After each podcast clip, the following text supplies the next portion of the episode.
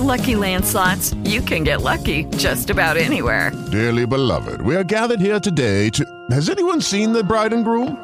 Sorry, sorry, we're here. We were getting lucky in the limo and we lost track of time. No, Lucky Land Casino, with cash prizes that add up quicker than a guest registry. In that case, I pronounce you lucky.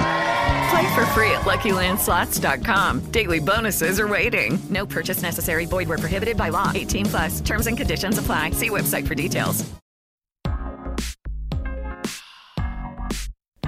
Hello, weirdos. Welcome home to Kasey's Freak Show podcast. On today's episode, I'm talking with yet another awesomely free friend, Alexis Sanchez.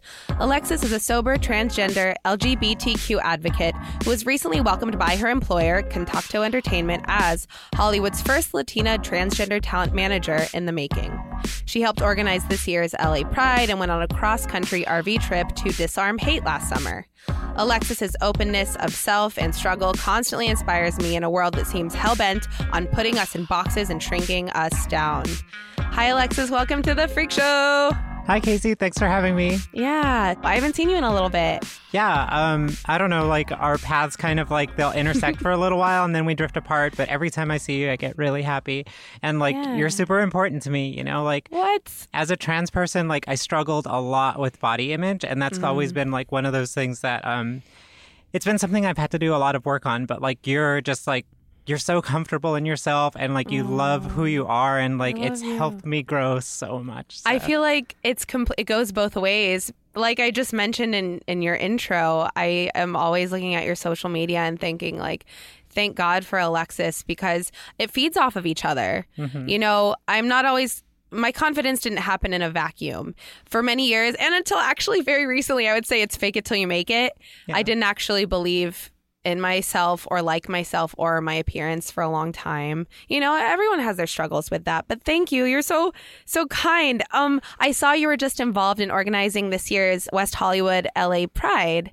How was that? What did what were you involved in doing that? Okay, so basically, um, I was one of the volunteer coordinators for Sizzle, and Sizzle is this space that's put on by the Addiction Services at um, the LGBTQ Center. Oh, that's And very specific. I didn't know that existed. Uh huh. Yeah, they have like a whole wing and a branch that's like dedicated to like um, just helping people recover mainly from crystal crystal meth addiction. Okay. Which is like really really big in like the LGBTQ community. Like a lot of people. I didn't know that. Uh huh.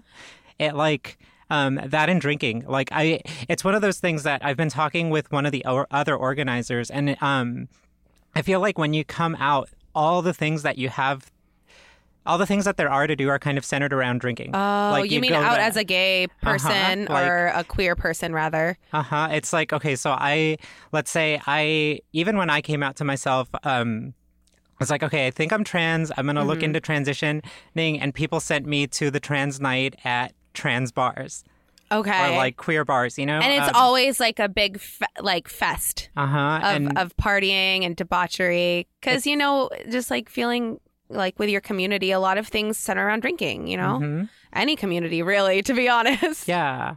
I mean, I think like especially in the like in the LGBTQ community, like I know and I'll try to only speak for myself, but I know that I carried like a lot of shame around who I was and a lot of like just um it's easy to lose myself in drink and if all the social you know, like if all the social events are kind of centered around that, like I can fall into that life so quickly. And part of me is really thankful that like I didn't transition until I was trying to get sober. Um, and- okay so you became you know you transitioned to female after you got sober uh-huh. um do you think that had something to do with your sobriety I think, well, okay, so I've known I was trans since I was a little kid, right? Like earliest memories. I can, uh-huh. Really?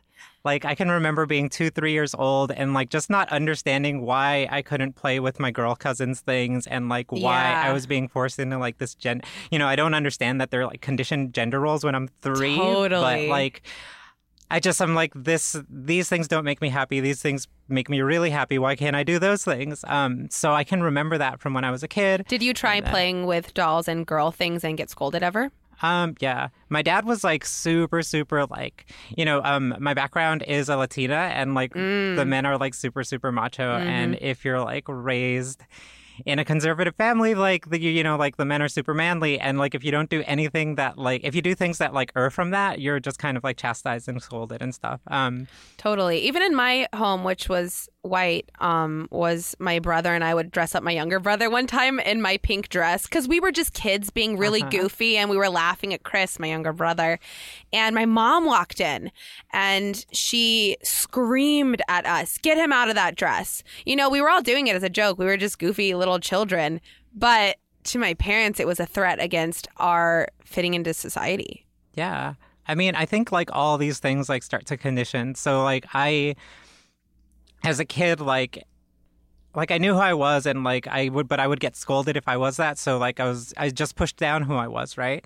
And it just keeps going into adolescence, you know, like and then I go to to like grade school, middle school, high school and like any femininity is like just mocked and it's just kind of so I continue to push that aspect of myself down. Um and then furthermore, like by the time I was like 16, I had access to the internet and like I kind of did some research and I figured out that I'm like, oh, trans is a thing. Like people transition, like there's been trans men and women throughout history. And the internet was newer then when we were in our Uh-huh. teens. I remember MySpace was just coming about when I was 16. I'm 28 now. So it was just barely a resource, but it was at least something. I found some GeoCities page. I, I think that like shows my age. Yeah. But, like I remember like GeoCities and Alta Vista and like, Mm-hmm. um, but finding like those early resources um, for like other trans people that were just kind of sharing their stories and trying to reach out to other people, right?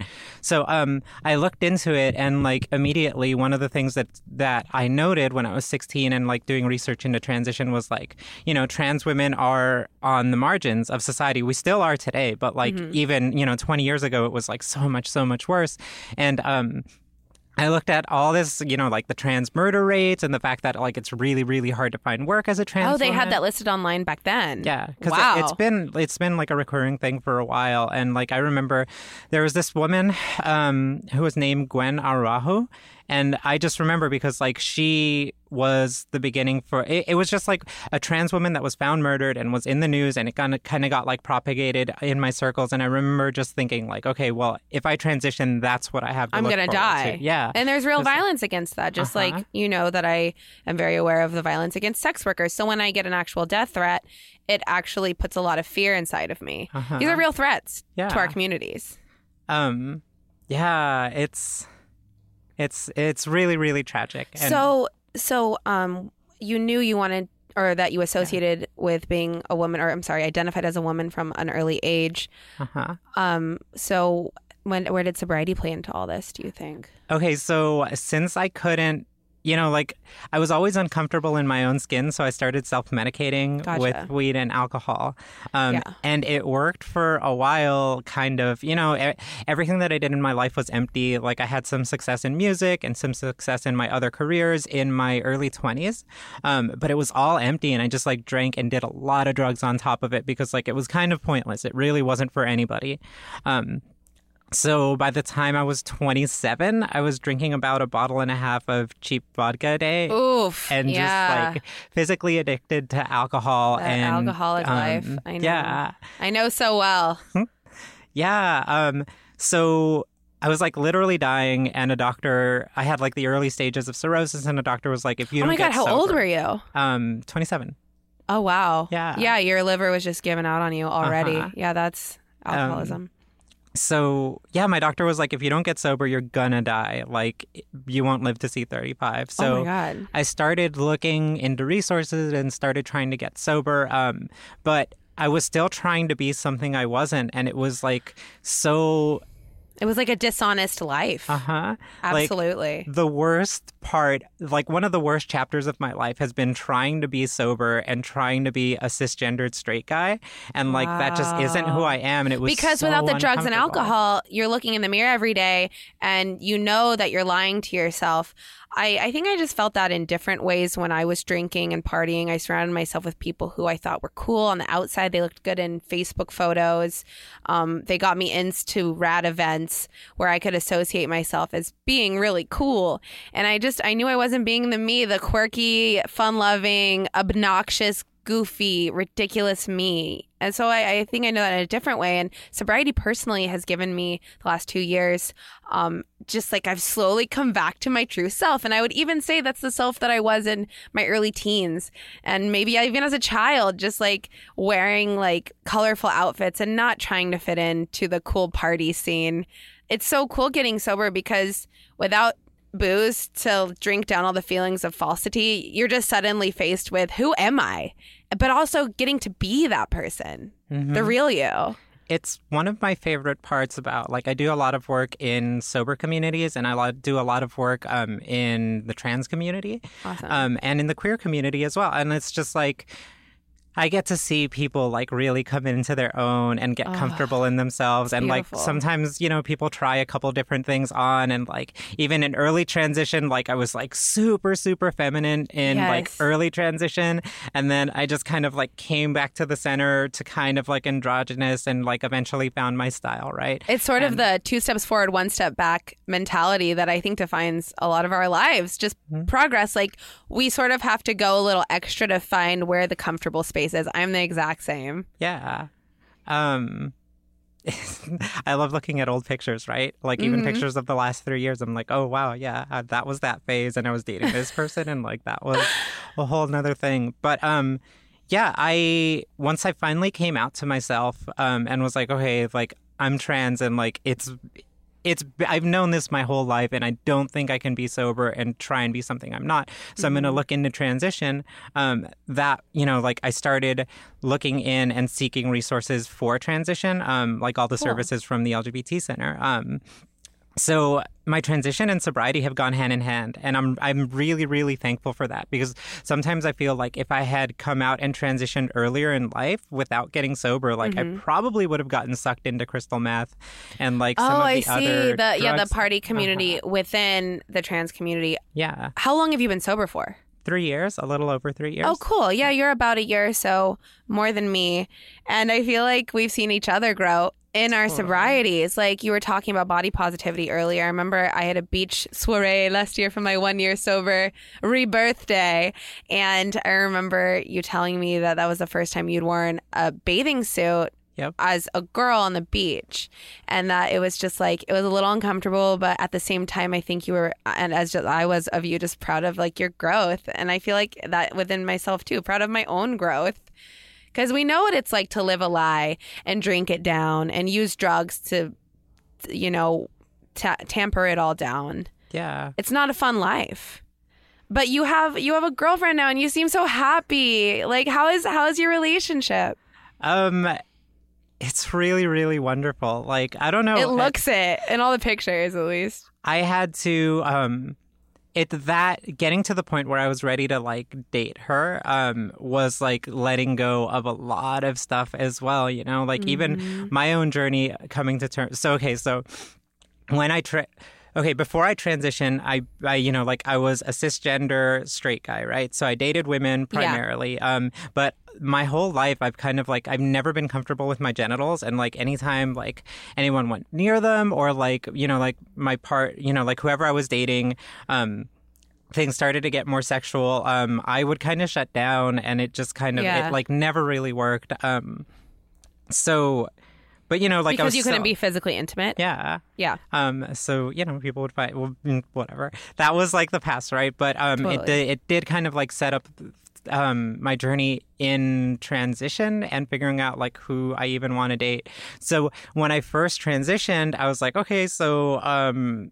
I'm a girl now. I guess I'll try and date guys. I'll try and be straight, right? Oh, really? Um, Because you were you said you were like kind of bi before. I mean, I was. I mean, when I, okay, and I'll only speak to for myself, but like when I was 15, I was just like, I don't know, I'm hormonal, and everyone is attractive. I know, like- me too. I remember when I was like a young child, my first, I, I mean, I was like masturbating or just laying on my hand on my clitoris since the age of, uh, or like the third grade, you know, as, as far back as I can remember, really. And I would, I remember I'd watch movies and the women would have big breasts, and that's what I would lay on my hand to. And I thought, there's something shameful about me. There's something wrong with me because in my family it wasn't okay to be gay. And Uh-huh. what I later realized is like, I'm just attracted to anyone and everyone, and Yeah. I'm a human, Yeah. and it doesn't have to be defined like s- specifically my sexual orientation. I think like I had a lot of the same stuff and like I just I toyed with the idea pre-transition, pre-everything of like just dating whoever I was attracted to, but at the same time like I can't really be physically intimate with anyone, so it's just like okay, whatever. Like I'll just be attracted to people. That's cool. And I had a tendency to like fall in love with my best friend like pattern throughout my whole Gotcha. life. But um so when I transitioned, I was like, okay, like anything is on the table, right? I'm just gonna like try, and I've always wanted to tr- try to like have a boyfriend, I guess. And like there was another aspect of when I first started um, dating. You know, like something about being seen with a really attractive man had it provided me a different kind of validation, like just Oh, like that, as like- a as a woman. yeah, You were like, I'm arm candy. I'm wanted. uh huh, I'm I'm the girl to the guy, like this traditional roles that are given to us so often. Yeah, um, all of that stuff. Like I, I had to really pull at and do like a lot of writing and a lot of work with like my Absolutely. therapist and in groups and stuff to just kind of be like, what do I actually want? Like, what is it? Am I attracted to the person, or am I, atta- I am attracted to the fact that like when I'm with Oh my god. him in public, people just see me as like another woman with another guy. And I can like, I can relate to that in a way of like when I started stripping, I a lot of my validation came from the men's compliments and their money complimenting me and just constantly being fed validation through money and words that I was hot. Oh, you're so gorgeous. You're so hot. You have beautiful this. You have hot that. And that was like a big reason why I liked dancing at first was because I really wanted that validation, but it was so slim and it would just like evaporate into the air after a little while. Now I like dancing because I like dancing and I'm good at hustling. Um, but it's less about what the guys think of me because I already like myself. You know, honestly, the only person I really want sexual validation from is my boyfriend at this point. But I relate Yeah. when when you're just sort of like, I would sleep with lots of guys I wasn't attracted to merely because I wanted them to validate me once I was naked. Uh huh. It's, it was just like, wait, what am I even getting out of this? What do I what am I seeking out of this? I think it's really great that like you know in a sober mindset I can actually look at those things and like just kind of continue to grow from all these experiences. And Absolutely. every person that I dated and had like that weird gross feeling of like there's something not right about this Yes. like I used that Ah. to like push me into the next thing and then just kind of yeah. continue into that, right? So um I think you know, I was just kind of like trying to date various people throughout my transition, um, you know, like now being sober in transition, and nothing was really sticking and nothing really felt right. And about a year ago, I went on I went on that disarm hate documentary. And That's I- right. Uh-huh. And I'm sure we'll come back to that. But basically, it was an RV tour across the country to DC. Uh-huh. Right after my friends and I took an RV tour that was across a couple states, I remember you asking me, like, how do you survive, survive an RV in the summer heat? And I was like, well, we all lost our damn minds, but it was fun. Yeah. it was like a life changing experience for so many reasons. But like a big one for me was um okay, so when we were in the ca- the first meeting where I met the the rest of the cast, like this girl walks in and I'm just like And, oh and this was. Uh, just to clarify, this was for Disarm Hate, which is a documentary. Um, what was the documentary about? So um, basically, we went across the country and we stopped at the site of different um, hate crimes against LGBTQ people. That's so And we talked to some of the people involved, and we visited the sites, and then we went to a rally in Washington D.C. And then we came back and stopped at some more sites. Um, and it was just like really intense and really powerful. And it was in the summertime heat. I mean, being an RV, taking it across the country in the summertime, we did it like a couple weeks before y'all did it. And we only went a couple across a few states, but it was, we were all to die slash murder each other. But as you were saying, what happened in the RV that was ridiculous? Um. Okay, so first off, the first day, like the fridge broke and all the food went bad. So the R- so like, yeah, we're stuck in this RV for nine days, and anytime you open the fridge, it just like floods the RV with the most Oh awful putrid smell. Um, the RV. It was like an omen, like, get re- buckle up, y'all. Uh huh. Buckle up. Yeah, that was day one, and we all got food poisoning from that. Not all of us, but some of us got food poisoning from that food. At some point during the trip, like the RV sprung like a leak from the roof when we were driving through rainstorms, and like all this crazy stuff. I hope some of that stuff makes it to the film because like it was. It Intense. was re- really intense, and there was just a month's worth of life packed into nine really, really intense days. But um, yeah, and we'll come back to it a little more because it really like changed who I was. But, then in um, in opening up to dating the girl you're currently dating, Yeah, so I was um so uh, we were in that first production meeting and I see this girl walk in and I'm just like, "Oh my gosh, she's gorgeous. How am I going to like I have to stay on the opposite corner of the RV the entire time and be in like a different room for oh, she worked not- on the documentary. She was one of my castmates. Oh, I had no idea. Yeah. how well, did I not know that? Yeah. Um this was previous to the person I was dating. Um Oh, okay. This yeah, was yeah. before your Before. current. Uh-huh. Gotcha. So she and um yeah, I don't know, like I was just really attracted to her and we spent a lot of time together and um and eventually, you know, like at some point during the trip we hooked up and we hooking up and there was some other stuff that I had to look through cuz I've had my whole life to like This is some real world out. road rules shit going on over here. It was I I can't I really can't wait to see the finished product. I wanna see like, it. Really um I hope you have confessionals where you're like, she's a babe and I don't know what to do about it. uh-huh. Um I'm pretty sure I recorded something like Really? Oh my God. Um So you hooked up. Yeah. But yeah, I've had my whole life to figure out being trans, right? But I've never figured Mm-hmm. out like being perceived as a woman dating a woman in the world. Like I haven't had to deal with that. Like I haven't had to process that. I haven't had to like deal with that fear. We were in Utah and then I went to hold her hand. I'm like, "Oh fuck, we're in Utah." Like this maybe might not because there's so different well. scripts for female female lesbian relationships or um, male and male gay relationships there's different scripts and a lot of them are unwritten we don't know the rules to follow once we're in those relationships Yeah, um, it's been it was a whole nother chapter of growth and a lot of time talking with my therapist of like, oh my gosh, I'm a lesbian. I don't really know like how do I what what, um, and technically I I identify as pan. You know, like I just I'm attracted to the entire spectrum. I'm really attracted to people more than like genitals. But um, that being said, there was just some unpacking that I had to do around my own internalized homophobia. Um, so when you what happened to make to allow you to meet your current girlfriend and be open and vulnerable with her as you guys seem very intimate and very happy Um, a lot of it has to do with how the last thing ended. Okay. Like, um, I don't know, just like myself and my castmate weren't compatible. You know, like it, it just happens. Sometimes people aren't compatible. Like I need certain qualities out of a partner that she just doesn't have, and she needs certain qualities out of a partner that I don't have. So it mm-hmm. just didn't work. We tried to date for about three weeks after we came back, and it just it didn't work, and it fizzled. And it was my first sober like having even hooked up with anybody and I was just like Oh, that's it's so Like, awkward. Oh my gosh. I remember the first couple hookups I had in sobriety, and in my head, I was like, I can't do this. I can't do this sober. Like, because my whole sleeping around thing happened those five years. I was drinking really hard, using drugs, and I was single. Um, and to do it sober is a totally different experience. Like sleeping with somebody and getting intimate. I'm I'm similar to you in that my first long term boyfriend, who was like five and a half years ago before my current boyfriend, we barely had sex. We dated for almost three years. We barely ever, almost almost never had sex.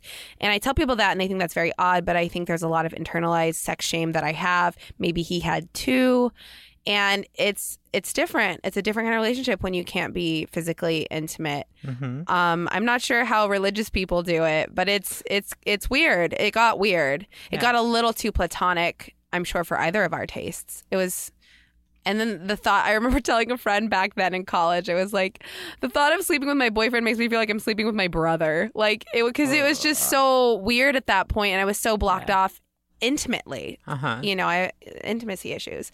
Um, so we're gonna go on a break in a minute. So what happened with your girlfriend? Oh yeah. So like after that ended, um, you know, I was like, okay, like I like there was things that I liked about the relationship. There were things that I weren't that I didn't. So like these are the qualities that I need in a partner. And um lo and behold, about three weeks after um, I had that bad heartbreak, like um, I met my girlfriend in my therapist's office in the lobby. Wait, I- what? In, yeah. in the therapist's office, you have the same therapist? Well, we have the same. Um, it's like a group of therapists. Um, Okay. so we don't have the same exact therapist, but I met her in the lobby and we just started talking. Um, and I was like, okay, 50-50 shot. She might be like really like really really bad, or it might be someone who's just like working on herself, like I am, right? Um, and it's really turned out to be like the most it's been the best relationship of my life like i really like the more i discover about her like our personalities just play really well together. Our senses of humor are like really similar. So like I laugh with her more than I have with any other like partner and almost any other friend that I've had. And um, you know, like just our like our body stuff kind of matches. We both have had body stuff, so we can communicate about it and just kind of Totally. like you understand where the level you're on with that. Uh-huh. I feel like I'm in a similar type of relationship. I'm also dating, well, not also, but I'm dating a recovering alcoholic as well. So we sort of understand understand each other's sensitivities. We have a lot of them, both Yeah. of us. And it's cool in sobriety because before, I mean, neither of us had any communication skills. If I was mad at, at a boyfriend or anyone, I'd bottle it up and I'd be super passive aggressive. Yeah. But you learn once you get clean that you can't just hide anymore. Sometimes you have to open your mouth and say how you feel to save your ass. And in that, being in a relationship has forced me to grow tenfold more than my first year sober when I wasn't dating anybody because I've had to go deeper within myself and face some more demons that I didn't want to face before. Yeah, totally. I've done more writing and heavy lifting being in this close, intimate relationship yeah. than I did at any other point in my Fuck sobriety. yeah, and it is fucking painful. Let me tell you Uh-huh. what. But the rewards, getting a bouquet of flowers, and the type of sexual and romantic intimacy I'm getting to feel right now, which it sounds like you guys are are also establishing, it's far surpasses, you know, these material job career type rewards I got my first year sober. Yeah. I mean, I'd, I'd love to just blossom every area of my life and I'll see it keep growing. But being in a relationship has, wow, it, it forces a change. It forces those walls to come down. Yep. Painful. Okay, we're going to take a quick break and we'll be right back. All right, we're back to Kasey's Freak Show podcast with Alexis Sanchez. Um, it's been so good catching up with you. So, tell me a little bit more about the RV tour for the documentary Disarm Hate. How did you get involved with that? What was the purpose of it? We touched on it before. So I've known the director. Um, I knew her pre transition, and she's one of the people who's watched me just kind of like come out and come into my own and continue to blossom, right? So after the Orlando, after the incident at Pulse last year, um, she decided she wanted to make a documentary um, about gun related violence against the LGBTQ community. That was like she had her vision and she was just like spurred to action and she's like I want to make a film that talks about like the violence that we've always seen and like you know it's just getting worse and worse. So um she approached me and the other castmates just with this idea because there was a rally in Washington DC and her idea was like okay Oh, I remember that. Yeah. Yeah, we did the rally. So basically, the thought was like, we're going to go to the rally. We're going to take an RV and stop at different at the sites of different hate crimes. Um, and she had kind of like plotted it so that we found some that were on kind of not too far out of the way and had like something relevant to each of the activists' lives. So, um, you know, I know my friend Rachel Fisher, um, she's also sober and LGBTQ advocate. She was on the trip too, which was really awesome and crazy to see y'all together. She actually was one of the few people I know before I got clean that I reached out to about getting clean. Um, I know she has a number of years sober and she's an amazing comedy writer. You guys were cooped up in an RV together. she, yeah, she's great. She's so funny. Um, She is an amazing comedy writer, man. Wow.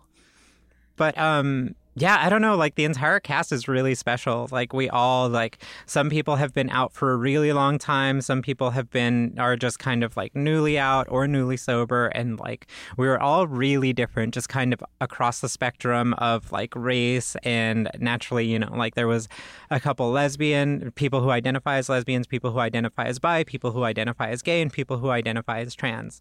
Um Oh, cool. so A lot of representation. yeah, it was like this kind of hodgepodge across the community, and um, Cool. we went across the country. Um, the first stop that the first big stop that we stopped at were was in Memphis. Um, it was East Memphis, Tennessee, and we stopped at the site where this woman named uh, Duanna Johnson was found murdered, and basically, like she had been detained. Um, she's a trans woman of color, and she had been detained by the cops.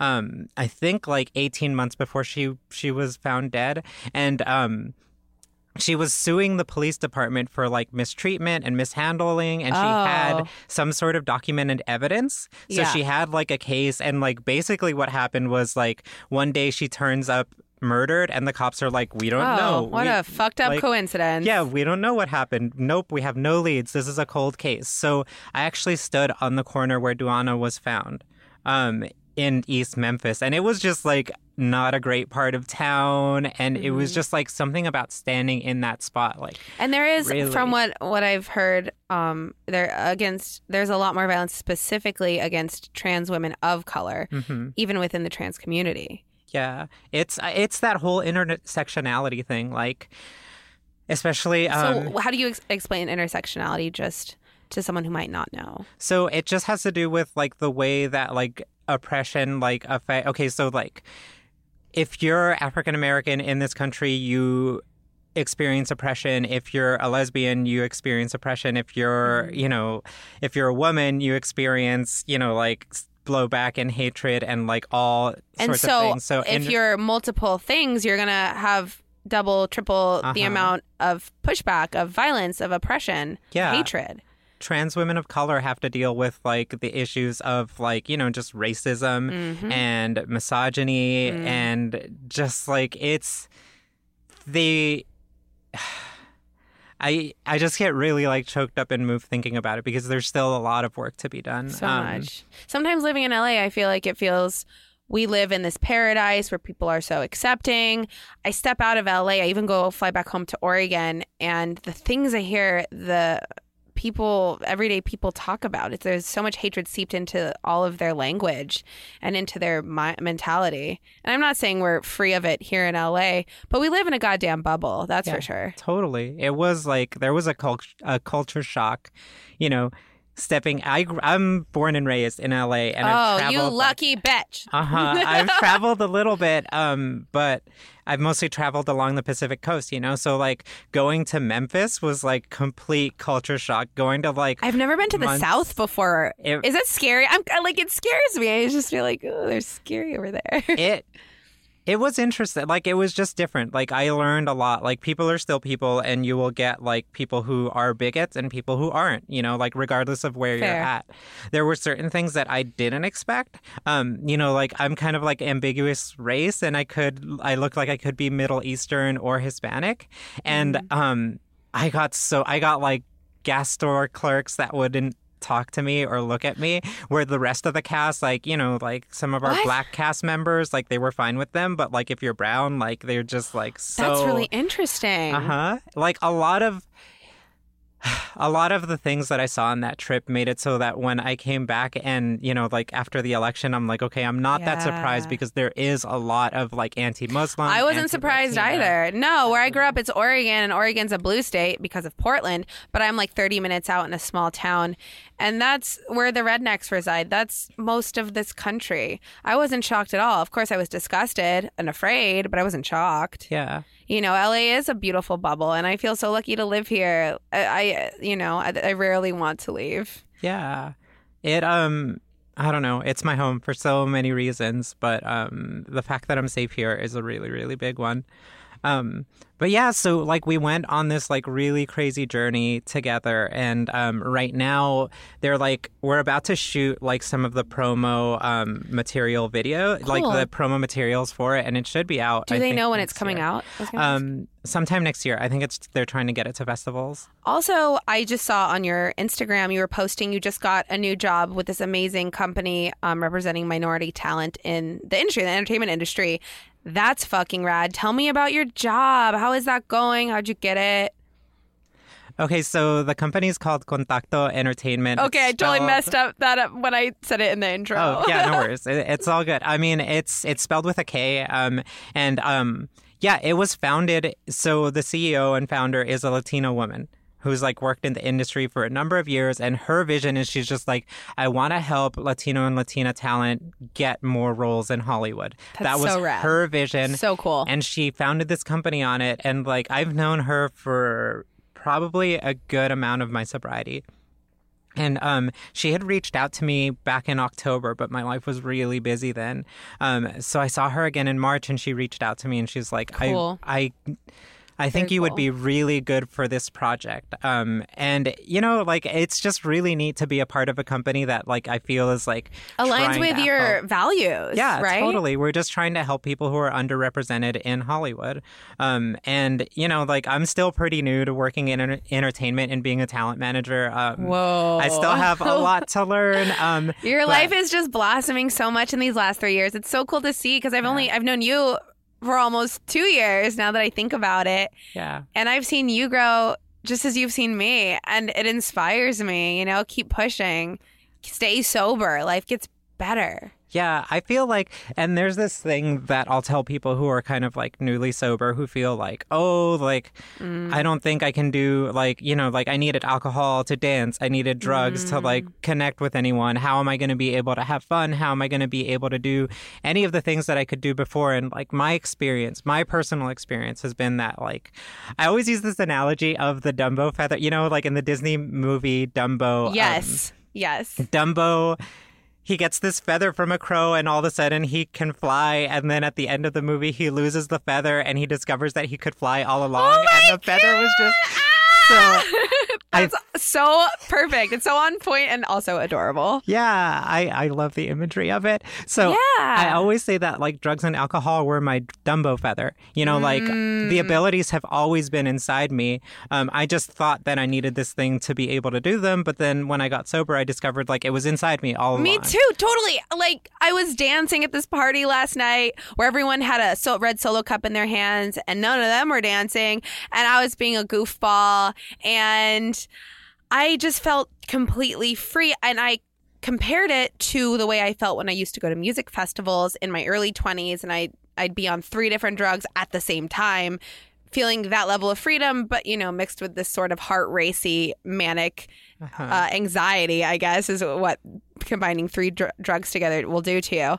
Um, but I felt that last night, and I was completely free of drugs and alcohol. And I, I like how I said how my even my fashion styles and my my sort of fashion sensibilities have refer- reverted back to my early teens. I feel like my heart and my spirit have reverted back to that fun loving 13 year old me in a good way. Like I was always the class clown and you know the first girl on the dance floor at the high school dances never had a date. But I would and I and everyone would kind of make fun of me. But I and I was I was never drinking or drugging back then. I didn't start till I was older um, but I was so I had so much fun as a young person sober before I dipped into drugs and alcohol and I'm I'm getting that back yeah it's a gift. It's a gift to have that fun loving, youthful energy again. And look around the party, all the people who are super self conscious with their red solo cups and be like, actually, like, I don't give a shit. Life is so great. I feel so free now. I really do. Parties full of sober people are really great because like They're they crazy. you walk in and everyone's already comfortable you know like sometimes when i walk into parties where um you know not everyone's sober like everyone there's like this awkward two hours where everyone's just like trying to work up the nerve to be who they are which is so crazy to me like Absolutely. Um, sober parties are the weird. We get extra weird and have extra fun because we don't have drugs or anything. Uh-huh. Like I've had the most craziest sober party experiences. People always, some of my friends joke that they always turn into orgies. They don't, but they have. Um, we're sort of we love that adrenaline rush too. That natural adrenaline. Oh God, it's the best. So I want to ask you, what does being free mean to you? whoa Let me just knock you upside the head with that one, real that's quick. a really big question I know. It's a little Um, heavy. Take your time. I don't know, being free for me, like that has changed and evolved all throughout my sobriety. You know, being free, I think the biggest thing for me right now, it's being free of like my old preconceived notions of like what it what it takes to be happy, you know, like and that's I that's kind of been a recurring theme through my um through my sobriety, like figuring out like, oh, what'll make me happy, or like even in my twenties, what'll make me happy, money and fame. Like, oh no. God, yeah. I got a little bit of it, got a taste of it, wasn't enough. Yeah. Never enough. Never enough. Um, Never enough. And then I get sober, it's like, oh, well, being myself and comfortable. And yeah, that's part of it. And like being free on a day to day basis, like, it's just such a heavy question. I feel like through the work I've done, you know, like I'm really comfortable in my skin and I'm really happy with the life that I've built. You know, like my life is built around like I'm really busy all the time, but it's like generally helping people, you know, whether it's like facilitating a sober event or like working with like young transitioners or how does with how does um, being of service and helping others affect you? I mean, it just gives me the drive and purpose that I never had, you know? Yeah, because Like- like, we we're talking about money and fame. We, I've gotten doses of it. I still am chasing it. I'm not gonna lie, Uh-huh. but I know now in my heart that that is not what is not enough to fill me, Yeah. and it will never fill me. It can be fun. It can be a cool platform. I like buying expensive shoes, but there's as soon as I buy the expensive pair of shoes, it's on to the next expensive pair of shoes that's Uh-huh. gonna fill me, and and it never does. Yeah, I think for me, being free is that just like being really comfortable in my skin with who I am, with who I'm with, and just being really happy with the life that I've built and what I do in my day to day life. And like, you know, it took me 27 years of like butting my head against the wall and like getting nowhere. And then another like two years of like figuring it out and working really hard to get to a point where like now at, um, I just turned 32 and I feel like I'm just like really, really happy and really, really free. You look really happy and you glow, and it's from the inside, and that gives me hope. Just like with the sobriety thing, you know, it's not always easy going when when you ch- spend many years chasing away bad feelings with a drink. But the bad days pass now, and I actually am afforded this amazing reality of a lot of good days. And that's new to me. And I fucking love it. And I have cool bitches like you keeping me going. Yeah. Really though, it's kind of crazy how much someone's Instagram posts can re- like remind you like everything is gonna be okay. Like we can all do this and get more true to our true truest inner selves. Wow. So, can you tell me what life was like before you got sober a little bit in terms of the drinking and the drugging? Yeah, I mean, um, okay, so where do I start? I started smoking weed when I was like 15, right? And I instantly like I smoked weed with some friends and then 2 days later I was looking for my own connect and 6 months later I was making edibles and selling them at school. Like it was that Wow. fast where I was just like this is great. Off and running. Like this is great. I just want to do it all the time, and guess what? I can make money off it. And um, and then drinking. I didn't start drinking till heavily till I was about nineteen when my dad died, and there was just like this awful trauma. And like on top of the gender stuff, I was just like, mm. we're just gonna tune everything out. And then the rest is just really fuzzy for a while. I was with a band and I remember we had like some success um, and that was like really cool, but um, I was in and out of a blackout all the time and like, you know, I would I copped a resentment against one of my bandmates and then I sabotaged that like so hard and burned those bridges. Um, and yeah, I don't know. Um, by the time I was 27, you know, when I was like addict, physically addicted to alcohol, like life was just awful. Like my life revolved around stopping my hands from shaking and stopping the dry heaves. Like it was just Wow. like drinking enough to like not be sick. And 27 is such a young age to get sober. I was 26 when I got sober. And it was weird because I was very torn. I was like, should I get sober? Because a part of me thought I was too old, like I had wasted years. And then another part of me was like, no, you're too young. You're still in your 20s. You got to keep partying. Because everyone would uh-huh. always say this thing about how your 20s are the best time of your life. Well, mine sure weren't. No, they were awful. I feel actually like as I get older and older, that each year gets better. And I imagine like 80 year old me just sitting on a fur throne of joy and happiness. I, yeah, it was like this weird thing where, well, I'd run my life into the ground at 26. Yep. There wasn't much left for me at 26. It's actually funny because I've seen your posts about like Amy Winehouse and the 27 Club. And Yes. like as a musician, like that was my thing. I was like, and I, you know, like I was never comfortable in my own skin and I hated myself my whole life. So I'm like, cool, 27 Club, that's what I'm aiming for. Yeah, me Be too. this like epic musician and I'm just gonna like drink myself to death by the time I'm 27. So then I turned Yeah. 27 and I was still alive. and I was just like, oh, okay, well, that's not gonna happen crap. And I'm and like, also like I had accomplished n- Nothing. like nothing at 27. Um so it was like, yeah, I'm going to go out in a blaze of glory except for it's just me and my shitty apartment with someone Uh-huh. living in the living room and riding the metro to the strip club because I don't have a car.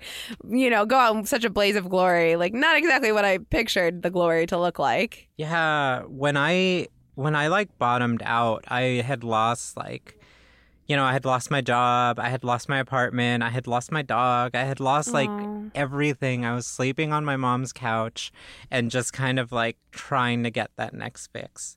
And it was so so awful. Such a dismal reality. Yeah. I would um you know like I would come out I was ending up in the hospital about once a week and I just like pass out and then come to cuffed to a hospital bed and it's just like well this sucks what happened and then I would drink on the way home cuz like what else am I going to do? Because Um, that's I'm I'm an alcoholic. That's what I do. yeah. So it sounded like you were good and ready to Yeah. quit all of that at 27. I know it was weird how 27 was kind of this turning point. I got sober at 26, and I remember thinking like, "Oh, I understand the 27 club now." At least in the trajectory of my life, uh, 27 was it was the turning point of I need to shit or get off the pot Uh-huh. with Yeah. this self destruction bullshit. Yeah. It was just not working out anymore. Well, your life's so much bigger now, and I'm happy for you to see you like this. It's like I never could have imagined. Like even when I was newly sober, like I couldn't imagine what my life would be like today, you know? No, me neither. I always, I mean, I thought, well, I'll be, you know, a stand up comedian. But then I got to write for this amazing publication, and now I'm writing a book. And it's like writing was always in my heart and was something I was good at, but I never planned it. I didn't say, I'm going to be a writer. I thought I would just do stand up forever. And life takes you in new, tra- in new directions that you can be present for. Yeah. That you can show up for. And also, it's just crazy because after you get sober, you have all this time on your hands. What else are you going to do than put it towards your dreams? Like, I can't binge too many shows and all of the new time I have on my hands. Uh huh. My first year, like, I watched a lot of Netflix. It really, honestly, like, it wasn't until I went on the Disarm Hate when I went across the country and like stood where where a trans woman was found murdered, and then we also went to like there was I went to this bar where like a man saw two men holding hands outside and then he went home got a gun came back and shot up the place and then Jesus. I went to this spot on the Appalachian Trail where like um you know there was a lesbian couple that was hiking the trail and camping and they were found by a hunter and hunted and it was just like Oh my these God. awful awful places and I came back and it was just like okay like all this time that I would be binge watching like I feel like I should be doing something better The you know, fire I'm was trying- lit under your ass, Yeah. kind of. And I think the first year sober really is about surviving. yeah Every emotion is new. It's like a fucking roller coaster. Somebody described it once as like the, the level of a video game you got to get through. That's the first year sober to me. It was about surviving. Yep. And that's okay. And you get ac- accustomed to living everyday life. And then all of a sudden you're like, okay, I'm a little more comfortable with life getting a bit bigger. And then like having a purpose behind it all is so nice. My purpose before was just get fucked up and try to look cool online. Uh-huh. it was very like trying to make it seem glamorous, but it wasn't. It was just a lot of throwing up mostly. um, so what do you have planned coming up in your life? You're working at the talent agency. So yeah, I just started at the talent agency. Um, so disarm hate. They're prepping it for. Um, they're prepping it to take it to festivals, and I think we're going to do tours with it. Um, I've talked to the director, and we're just going to take it and like show it, and maybe do some educational stuff at like schools around the country, Rad. and like do some sensitive sensitivity training, or like just show the film. Um, so I have a lot of stuff to look forward to in that avenue.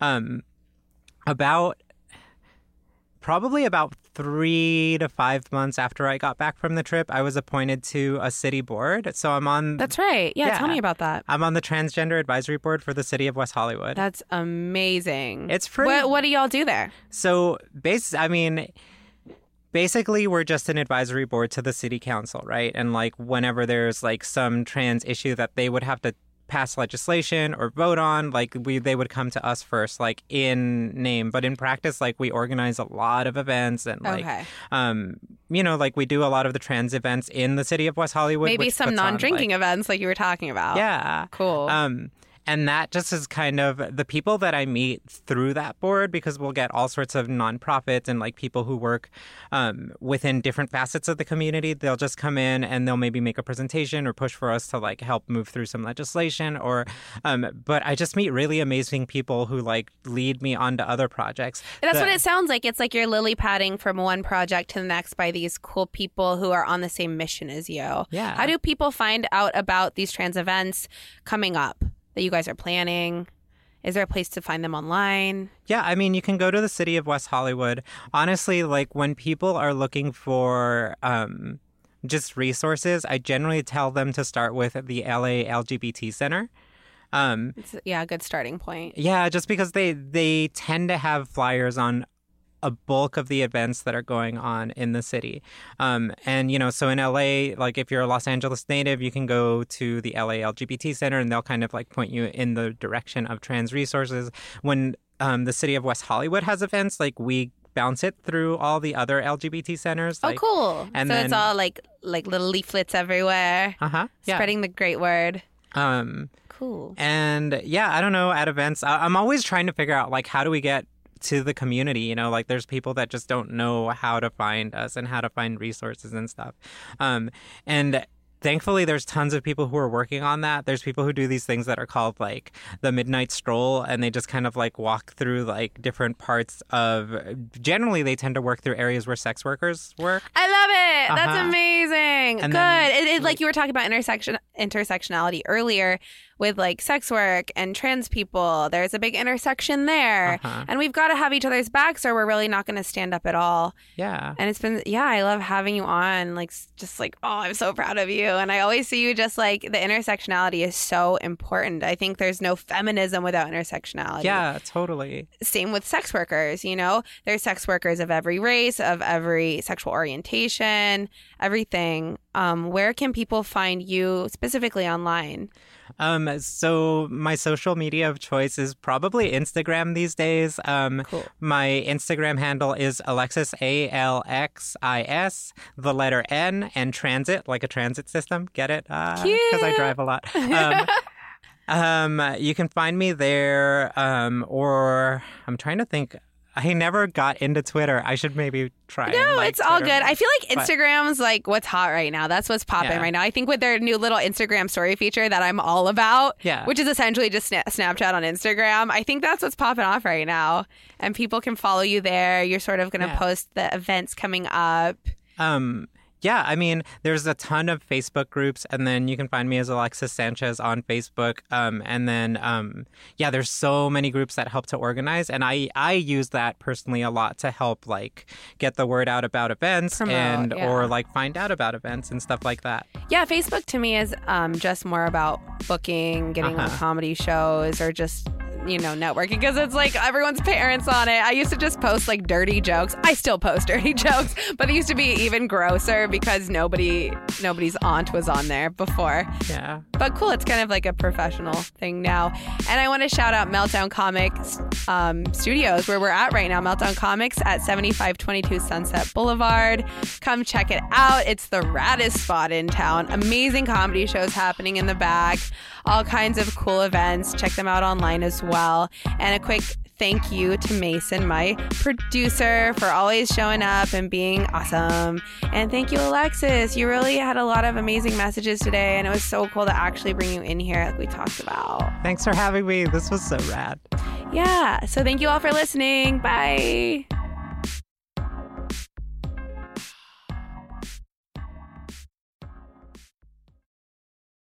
Judy was boring. Hello. Then Judy discovered ChumbaCasino.com. It's my little escape. Now Judy's the life of the party. Oh, baby, Mama's bringing home the bacon. Whoa, take it easy, Judy. The Chumba life is for everybody. So go to ChumbaCasino.com and play over 100 casino style games. Join today and play for free for your chance to redeem some serious prizes. chumba ChumbaCasino.com. No purchase necessary. Void where prohibited by law. 18 plus terms and conditions apply. See website for details.